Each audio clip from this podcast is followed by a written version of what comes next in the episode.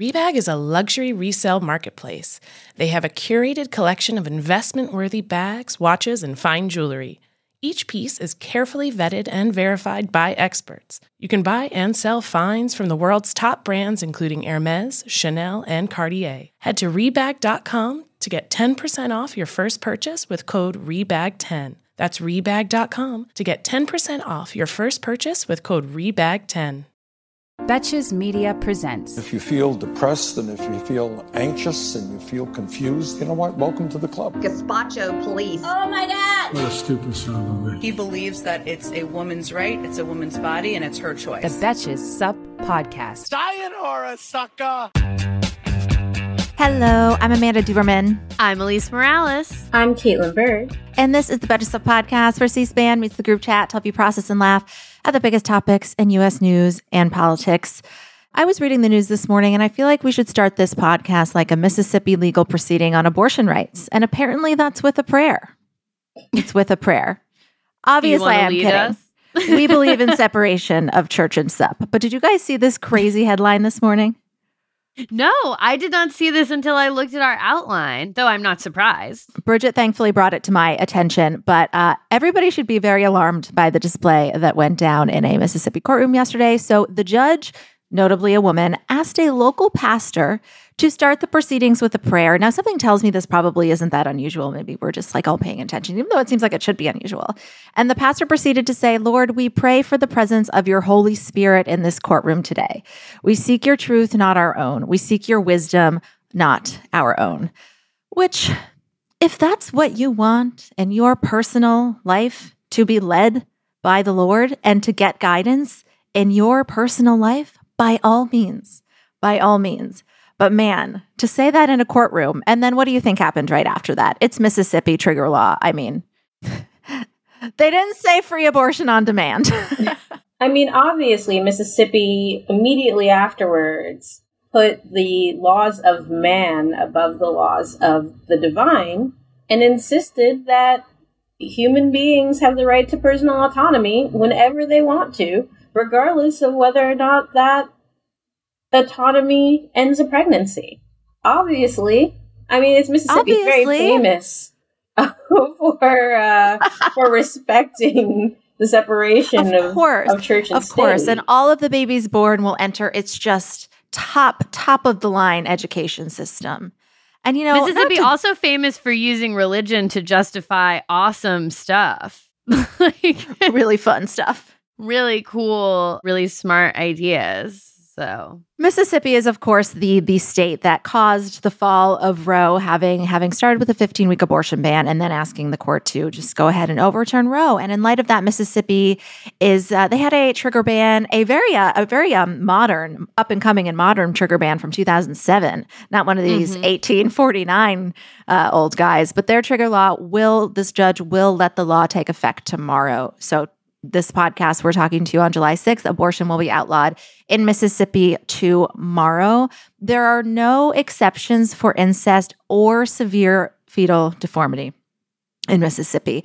Rape exceptions will only be accepted if a victim reported their rape to law enforcement. And I think we've probably already discussed why that is like, that's not an exception. Yeah. That's ridiculous. I know. Also, what if the rapist was law enforcement, which also happens?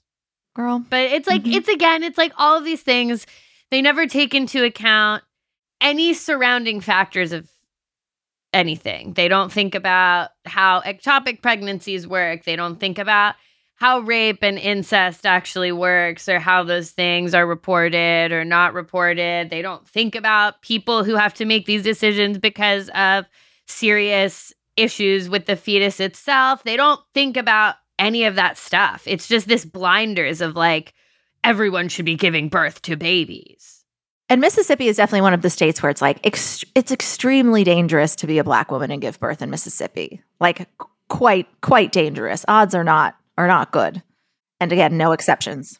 It's just really hard to be a poor person in Mississippi and then put on top being like a poor black woman in Mississippi and it's like these are the people who you're really forcing to carry these pregnancies and stay, you know, stay pregnant no matter what. I would like to add a term to the Google searching that you will inevitably do whenever I'm on this podcast, which is Mississippi appendectomy.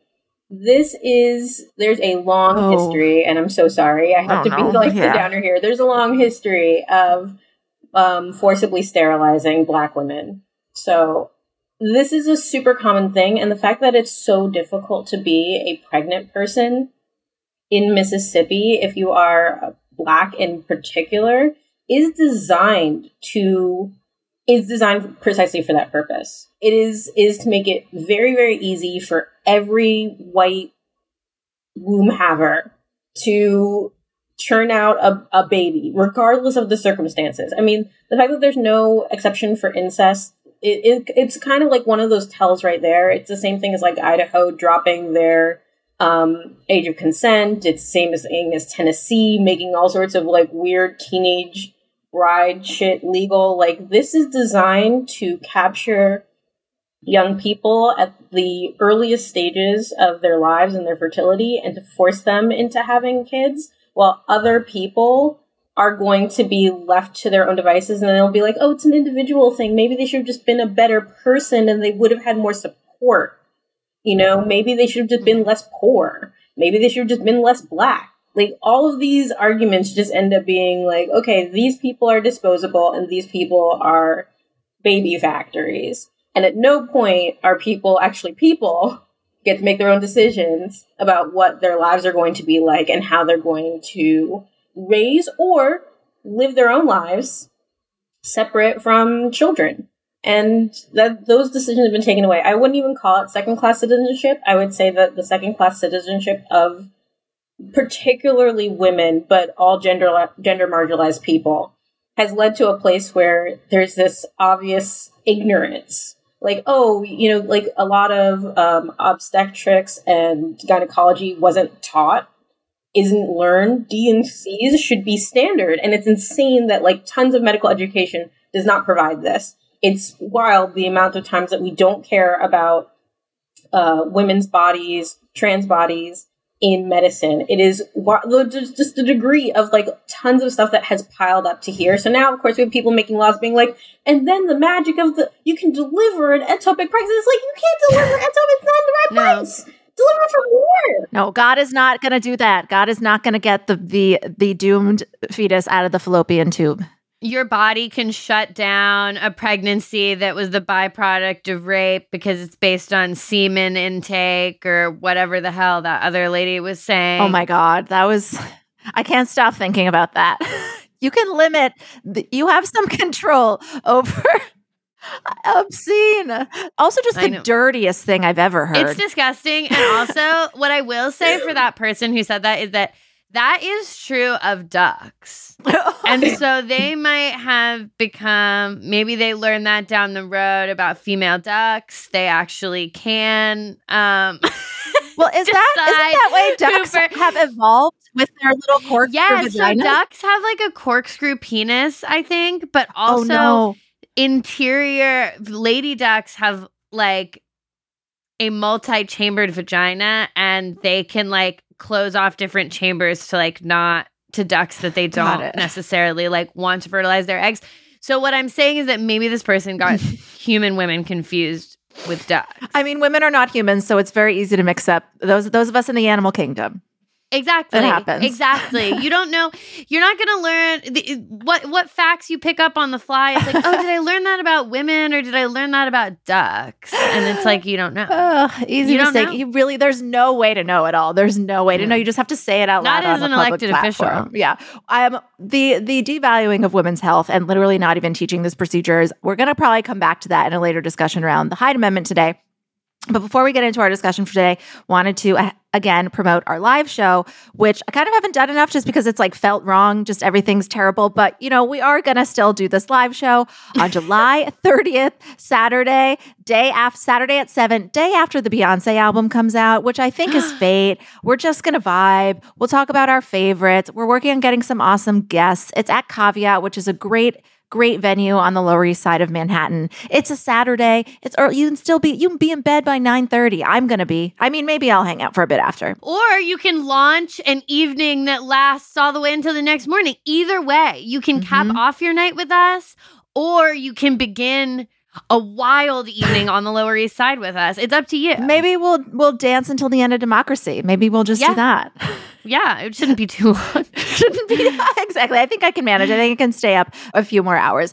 Get your tickets right now. Don't wait at betches.co slash sup live. If you have any questions, just DM me or Millie or Alise and we'll find the answers. But um, pretty straightforward. Gonna incorporate some fun games to raise some money for some abortion funds because obviously they're going to need it. So please come join us. You can make a fun trip out of it. Betches.co slash sup live. Hey, American Fever Dream listeners, I'm here to tell you that there is no reason to panic the next time you are searching for the perfect gift. Now you can use gift mode on Etsy.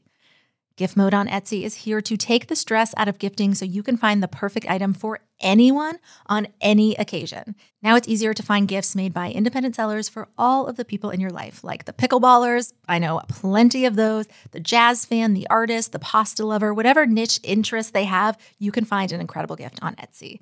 From 90s nostalgia and mixology to reality TV and gaming, there is something for everyone. There is so much pressure around gifting. I usually have a hard time thinking of gift ideas specifically for my dad, but my dad loves flying, he loves airplanes, he loves aviation, and he never gets sick of a cute little gift that has a reference to that. And the inventory for that on Etsy is incredible. I hope my dad lives for 200 years because I can get him a birthday present related to aviation or planes from Etsy for every single one of them, if not hundreds and hundreds of years more. There really is that much. A gifting moment is always around the corner, but whether it's a birthday, an anniversary, a holiday, or even just a day to say thank you, Gift Mode on Etsy has you covered. Need to find the perfect gift? Don't panic. Try Gift Mode on Etsy now. So, for today's conversation, we're going to do something a little bit different. And I think that instead of talking about the degree of democratic decay, we can do a little thought experiment and look towards what like a dream emergency rescue could look like. Like imagine this is like the third act of a summer blockbuster and here come the saviors like ready to take charge and and save the day. As we mentioned yesterday, Congresswoman Cori Bush shared on Instagram a pretty lengthy carousel of bulleted options that she called a reproductive justice action plan. And so I, I mostly pulled the most kind of um, ambitious elements from that plan. And those sort of completely reimagine American elections and politics, which we stand. I'm down, Yeah. but I want to kind of do a thought experiment with it. And a lot of her ex- suggestions also include things the federal government could try to do now. We won't get into those as much, with the exception of the Hyde Amendment. All right, so we're going to go through them and kind of like unpack what it would take to get there and what this alternate reality would look like. Um, but I think we can sort of start with what is the specific problem that needs to be fixed? And more specifically, this question for you, Kaitlin what about our democratic system has gone off the rails and what about it was flawed from the start? Ooh, wow. 60 seconds. Oh my god. okay, so I mean, one of the major things as I've been going back through founding documents, the holiday, the whole deal is that the government is supposed to be predicated in theory upon self-government. This is really strong element of like people have the right to govern themselves and our elected representatives are supposed to be reflections of our popular sentiment. The one place where that is mitigated initially it was the senate was a mitigation effort and presidency with the electoral college and then we changed that with the 17th amendment because it turns out that the small groups of people were horribly corrupt and we needed to stop who were electing senators. They were like electing senators and being like just give me like 10 grand and i'll be your your vote in the legislature. And they were getting through because of all that and we were like well we might need popular direction on this. So we've been moving closer and closer to representing that. And one of the biggest issues right now that's at the core, I think, of this entire crisis is that we don't have that system has been usurped. It just has. There is not popular sovereignty. These laws are not being made with popular agreement. We are in a place where the court is imposing rules on us, imposing interpretations of law that could never pass through a legislature even with the Senate the way it is, even with all the fucked up shit that's built into the system, they could not do it if we had to vote on it. They're not winning popular elections in the in the presidency. So this is the the fundamental issue, and I think that a lot of these things that are being proposed, one of the things that they need is for our system to actually legitimize democratic governance, democratic power and for us to again be sovereign to ourselves. And that that self-governance is like so important. Love that. Perfect. That was very that was very succinct. Beautiful. All right, so shall we go through our uh, our ultimate democracy reform to-do list? Yes. All right, so the easy ones are like we've talked about this a billion times, so we'll do this quickly. End the filibuster and codify Roe. Um, I, I bring this up on our podcast a lot because I do think that they're getting a lot of pressure to do this, and I wonder how much this actually solves. Because let's say we can get at least two more senators in November to accomplish this, at least just like strategically for midterms, that seems like a good messaging strategy. What happens if we do codify some of those protections? Don't don't they just go back to this this like illegitimate Supreme Court who can say no, as we said, this is up to the states. Yeah, everybody's nodding. Yeah, I mean, I think that they should do it if they can do it because I think that everything that yes, like okay, yes, definitely, of course. if because of it even like one more person for an is able to get an abortion that they needed then it's a good i'm not even sure if they would because it would like be challenged literally immediately but i think they should try um that said i do think that the the supreme court that we are dealing with i do feel like would strike down a bill codifying Roe and uphold a bill banning abortions. I think that we're just in that place. So it does come back to what Kaitlin was saying, which is that I think the deeper issue to address is the minority rule issue that is happening. And the fact that, like, yeah, the courts have been usurped and the system has been, I feel like, like flipped on its head in a way. Yeah, so I'm totally for the codification. I think it's really important. But my first, I'm going to be my weirdo self here. Not just the Permanent Apportionment Act. I have another thing.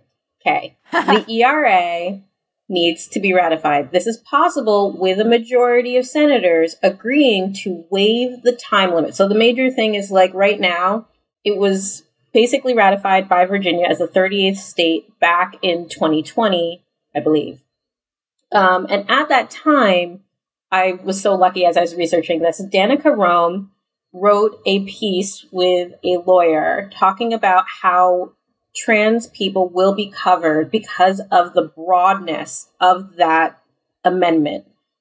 This language could really truly help codify our could could help codify above the court because at that point they yeah. have to argue under strict scrutiny, they have to decide whether or not there's a vested interest in the government violating the equality that would now be statutorily demanded by the Constitution of the United States, well above their own authority. So they would basically have to rig the game even more openly in order to get around this if we put the ERA into the Constitution how would originalism apply to a constitutional amendment in 2022? Like, I mean, they, they might just... say that it's not a legitimate amendment, which is dumb. Okay.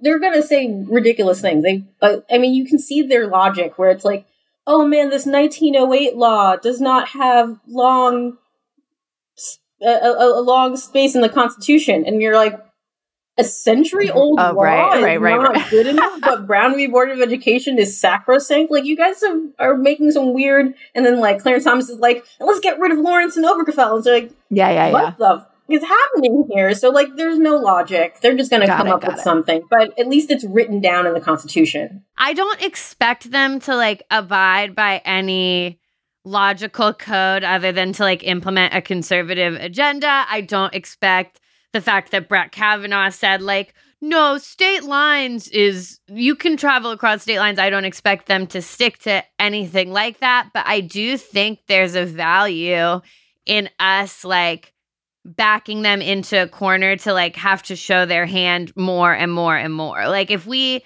get the ER, if we make moves to ratify the ERA, and like you said, I guess a majority of senators could say they want to waive the um the time limit. If we did that and then challenged it based on that, that's like another dance that they have to do. If they really want to come out here and say and say, "Oh, actually we're not going to accept a constitutional amendment," then it's like that's another chance that they have opportunity they have to reveal themselves as corrupt to everyone. I mean, this is this is really a situation where a holdover solution is a solution for thousands of women, thousands of people um, who desperately need care. Like a holdover solution is is perfectly fine as we maybe sort of address some of these these bigger things. So yeah, as you guys said, I mean, uh, Joe Biden came out and and basically said to Congress, "You guys need to make this the ERA happen."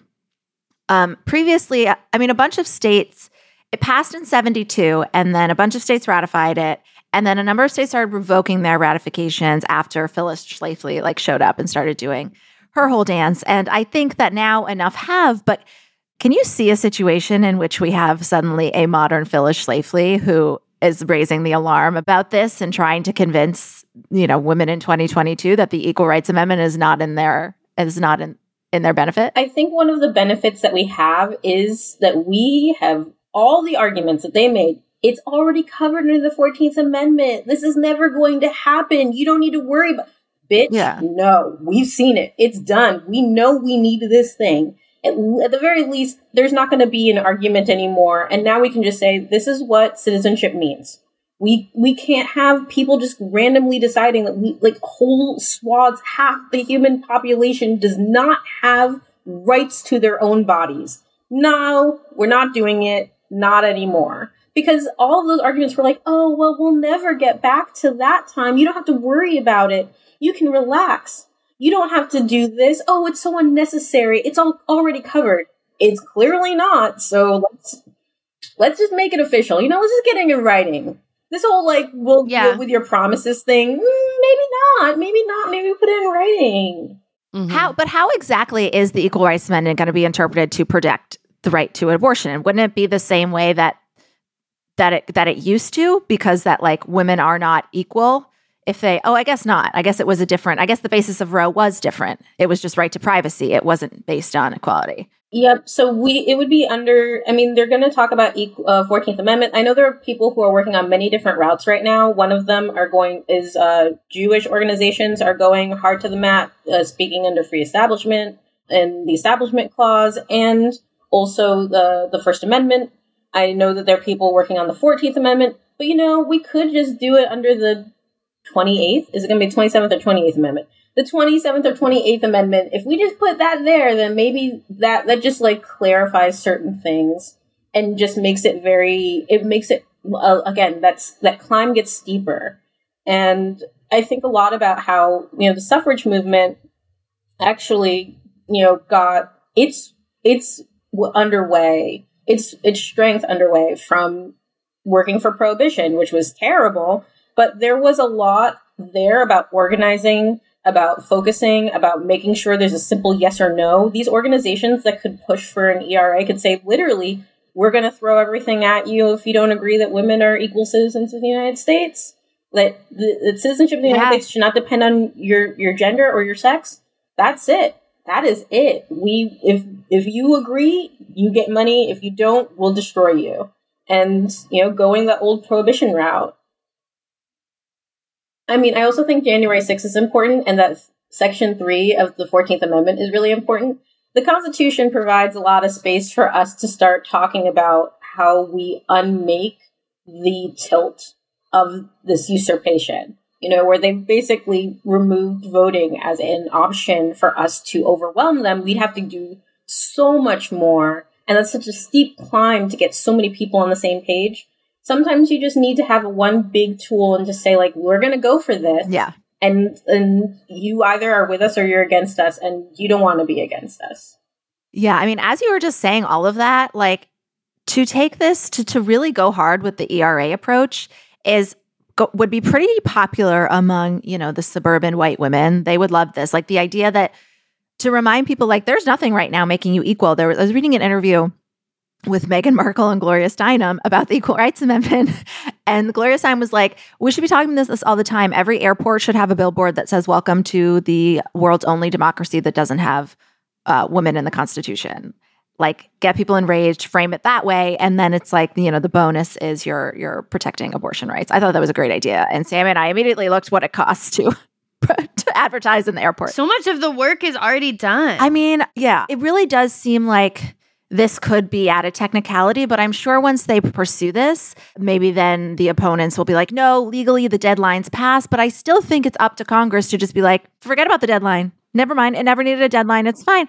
I, lo- I would, you know what? It's worth trying because I would love to hear what Kyrsten Sinema has to say about opposing an equal rights amendment. She is our new fellow maybe. I think that it really fundamentally changes the entire discussion that we've been having around Democrats. This is something that's already sitting there. It's got an option. It would be a massive structural change, a massive structural change that would signal a willingness to do the kinds of things that we know need to be done we're all getting mad at Democrats for not preparing for very obvious things. Like your opponents keep saying, like, we will destroy this country, and keeping like, okay, but what about some graham crackers and water? Like, would you like to have a discussion? Like, we can work this out. Like, no, there's no negotiating with these people. You have to, we have to go above them. And the kind of thing that goes above them is adding a, con- a constitutional amendment it's just the level of thing. It's like you can't argue with us. We've now placed it in the Constitution.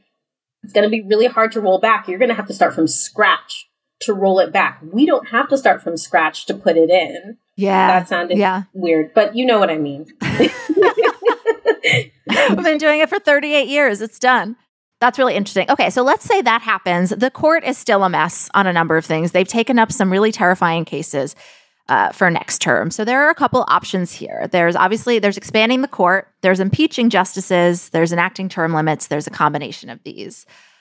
Um, what do you guys think about impeaching justices versus adding justices? What do you think would be kind of like better marketing, better practically? Alise, what are you down for? Would ideally like to see is the people who are not legitimately Yeah, on the court, which is multiple people off of the court. However, I feel like adding justices is not neither of them are easy, but it seems like adding justices is easier to do because you have to. I, the, impeaching a justice requires basically the same thing that impeaching a president requires, and I just don't know how we're ever going to get to that place. Unfortunately, Mhm. um, but but adding justices because it hasn't been done before, or it has been done. Sorry, it has the the actually the composition of the court has changed multiple times. That I'm not sure off the top of my head what that requires, but I don't think it is as big of a hurdle to accomplish. That's just legislation. This is this is the Civil War uh, nerd in me. Yes, uh, I mean the again ahead of the Civil War, Southerners dominated the court. This is because Southerners were able to win the Electoral College again because they this entire system is rigged. It has nothing to do with you know actual population. At the time of the war, there were like 21 million free people in the North, and there were like maybe 11 million people in total in the South, a third of whom were enslaved. So people were crazy to decide that they were going to go to war with that number of people. But on top of it, that meant how stacked that system was that they were like, okay, we have equal, we have equal senator. And then the moment they lost the presidential election, they were like, let's go because we can't rig this system anymore. They're going to outvote us. So the same structure applies here. You know, there's a lot of stuff that keeps us that keeps us suppressed as a majority. And I think that ultimately for the court to, to function, you know, we need to expand, yes. But you know me, I love that 14th Amendment. That third section about insurrection, can we get some discussions about Ginny Thomas? Can we stop assuming that Clarence Thomas, the most reactionary little fucker on that court, has any business being there right now? He does not. They don't talk. They don't talk about it, They don't Kaitlin. talk about it. Ginny I- and Clarence, they do not talk about work. But now we do. When they walk in that door, it's phone down. It's- I mean, if Ginny Thomas has any, I mean, she's overwhelmingly used. It's kind of wild that she's been allowed to be an activist. It's absolutely insane. So many of the things that she's worked on have made its way before the court, all of which he should have recused himself for. So, a very obvious thing that we can do is, you know, we can legislate a code of conduct, a code of ethics for the Supreme Court. Violations of this code should be, you know, basically that is a, a step one automatic like you you become eligible for impeachment. You become eligible to be removed from the court. Term limits, something else. That's a little bit harder. Yeah. That's going to be more than legislation because the lifetime sinecure is in the Constitution. And it's supposed to be designed for people. The theory was that people who have a longer term view of the country, sorry, uh, people who have a longer term view of the country will be more willing to be flexible and not as susceptible to political caprice, which, as we can see, does not work when you actually get people in who are entirely LOL. designed to be ideologues. I don't know. I think Yeah. Mr. Brett Kavanaugh is a fount of wisdom. also, they didn't live these long. These fuckers didn't live this long. I mean, like God blesses that that Ruth lived to be eighty-seven, like- but One invention in their lifetime, and they would have like their entire life to come to terms with it. Yeah.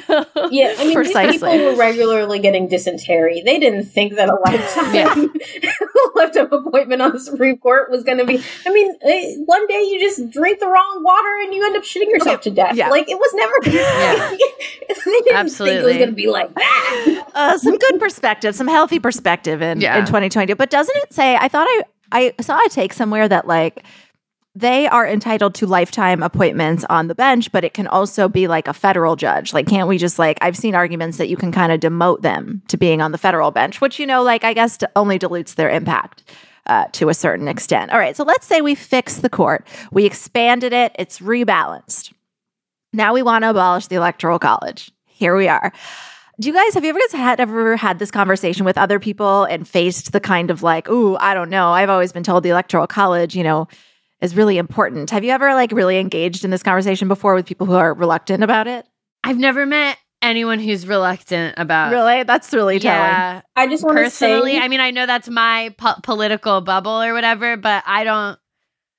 I like when I learned about the electoral college. It was in mm. the like it was in the context of like, hey, did you know we actually have this insanely fucked up thing that like is not good at all? So I have never, um. Yeah, I've never really I mean, I know there are people who want to keep it, but I've never like even heard from them. I mean, Donald Trump even used to tweet that the electoral college was bad. I know, it's so funny. I mean, in all honesty, it's been people have been trying to get rid of the electoral college pretty much almost as soon as they started holding elections. And I mean, getting rid of it's going to be really hard from a from a constitutional standpoint because it is etched into that little slimy motherfucker. But on the upside, there is the National um, Vote Compact, which means that any state legislature that agrees to Oh, share yeah. its electoral votes with the popular vote winner, as soon as it hits 270, that would automatically mean that as long as you win those states, basically you can you've got an electoral college majority. And again, I come back to the 14th Amendment and that third section because if people are wondering, how do we make these big structural changes? Well, you kind of don't over Republicans. It's not going to be possible. You are not going to get small states to effectively commit electoral suicide. So, how do you do that? You basically have to say that they've engaged in some sort of act that's a crime against the nation, which is what we did for the Civil War. If you want to know how we What got could the 13th, 14th, 15th, that's how we did it. Hmm, I wonder what it could be that they did. I don't, mm, who knows? yeah. There might have been like a teeny, tiny little, tiny little coup. I mean, all this makes me think that having a like very focused on democracy reform candidate in 2024 could maybe do us some good. Hey there, overwhelmed foodies. Are you drowning in a sea of meal kit options, feeling like you're in a bad dating game where every contestant looks the same, with the same fish picture? Fear not, because amidst the chaos, there's one shining star worth your culinary affection. Home Chef is not just another fish in the meal kit sea, they're the gourmet catch that you've been dreaming of. Home Chef provides fresh ingredients and chef design recipes conveniently delivered to your doorstep to simplify your cooking experience. Whether you prefer classic meal kits with pre portioned ingredients and easy instructions, speedy recipes ready in less than 30 minutes, oven ready kits with pre chopped ingredients, or quick microwave meals that assemble in minutes, Home Chef has you and the entire family covered for delicious meals without the hassle. Home Chef has over 30 options a week and they serve a variety of dietary needs, so you don't have to worry about what to make ahead of time.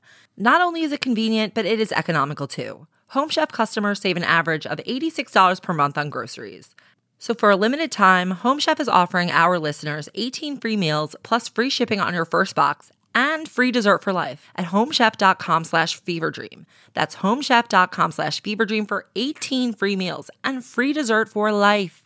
homechef.com slash feverdream. You must be an active subscriber to receive free dessert. To end today, another option to address all this is going back to the British. Alise, do we have some yes. do we have some British news to end today? We do. Tell us what's going on. It's British news.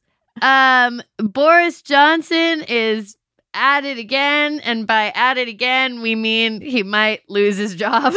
it's, it's every other week. Um, Boris Johnson might lose his job, but this time it's pretty serious. So, yesterday, Mhm. two of Bojo's top ministers resigned, saying they could no longer serve under his leadership. Basically, last week, this follows a departure last week of his, it's called, he was like the deputy whip. Mm, one of those, yeah. But this guy, his name is like Chris Princher or Prisher. Anyway, he was working for Boris Johnson's government. It came out that he like had groped two people at a party. Allegedly, he has groped two people at a party. Then he resigns for this, but people start looking into it and they're like, okay, it turns out this guy actually has like a long history of these kind of issues. Why did Boris Johnson even like work with this person in the first place? Tale as old as time. Yeah, Johnson not? administration tries to be like, we had no idea that this was happening, blah, blah, blah. It turns out like formal complaints were definitely made against this person, and he like received career accolades after that. So now it's just a whole other scandal for Boris, who, if you guys don't remember from the last time we visited British news, literally just survived a no confidence vote from his party for hosting all those parties at Downing It Street. never ends. So now he had two of his top ministers resign. I think it was like his treasury secretary. It's he's called like chancellor of the exchequer or whatever.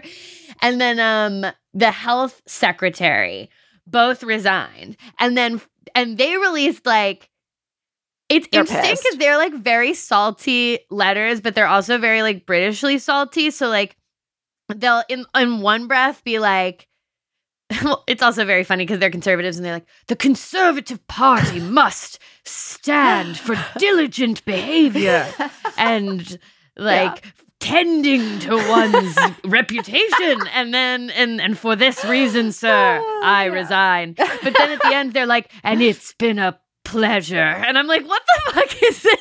Like, the, the letter is like, you can feel this like person spiraling between like, I want to say that Boris Johnson's a fucking idiot and I hate him, and also like, I need to be really British about it. And like, one of the letters is like, and also to my family, you guys are great. I'm like, why are you talking about your family?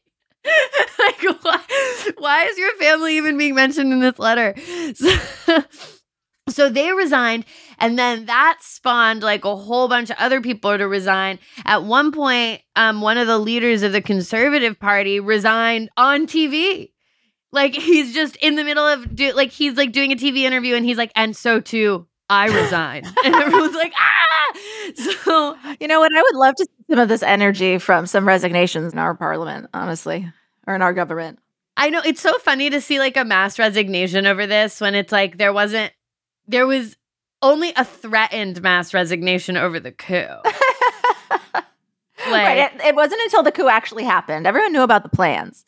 Then it took no, it, to it was happen. not. Yeah, it wasn't until this after, took it too far. but so yeah, now basically it's like once again we're kind of in this position. Is he going to be able to survive if all of the he kind of immediately appointed new people into all of these positions so people think he's definitely going to at least try to keep his job um again they have more agent it's easier for him to lose his job than it is for like an american president to lose their job by many many Mhm. many many miles it's And actually something they get on, quite wow. right No, it's yeah. You know, it sounds like across the board. It's it's a workers' market. You know, people need people need employees, including prime ministers.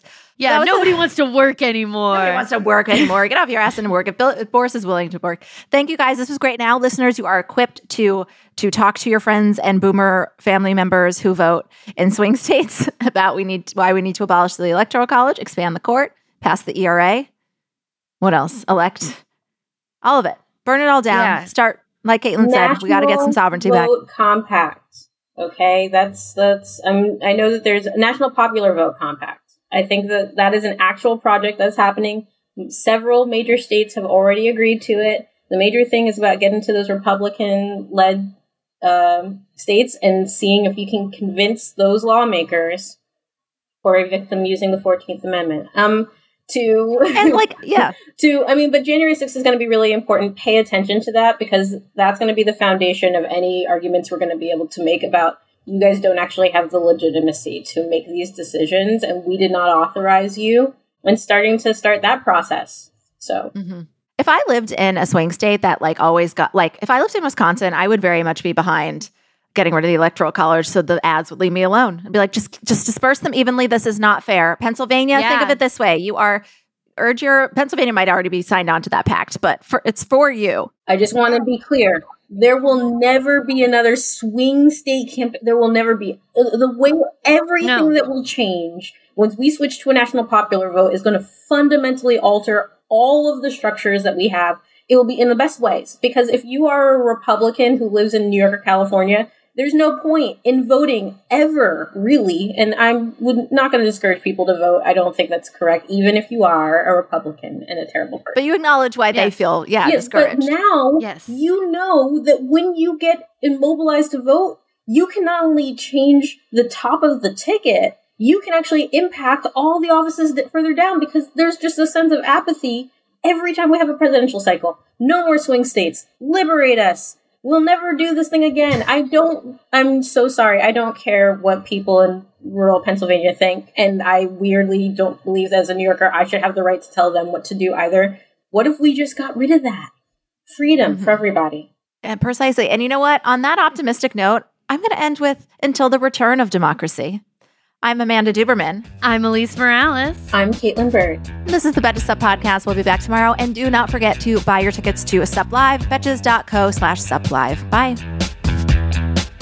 The Betches Sup podcast is produced by Amanda Duberman, Jorge Morales Pico, and Sean Kilby. Editing by Jorge Morales Pico. Social media by Amanda Duberman. Be sure to follow at Betches underscore sup on Instagram, Twitter, and TikTok, and send us your emails to suppod at betches.com.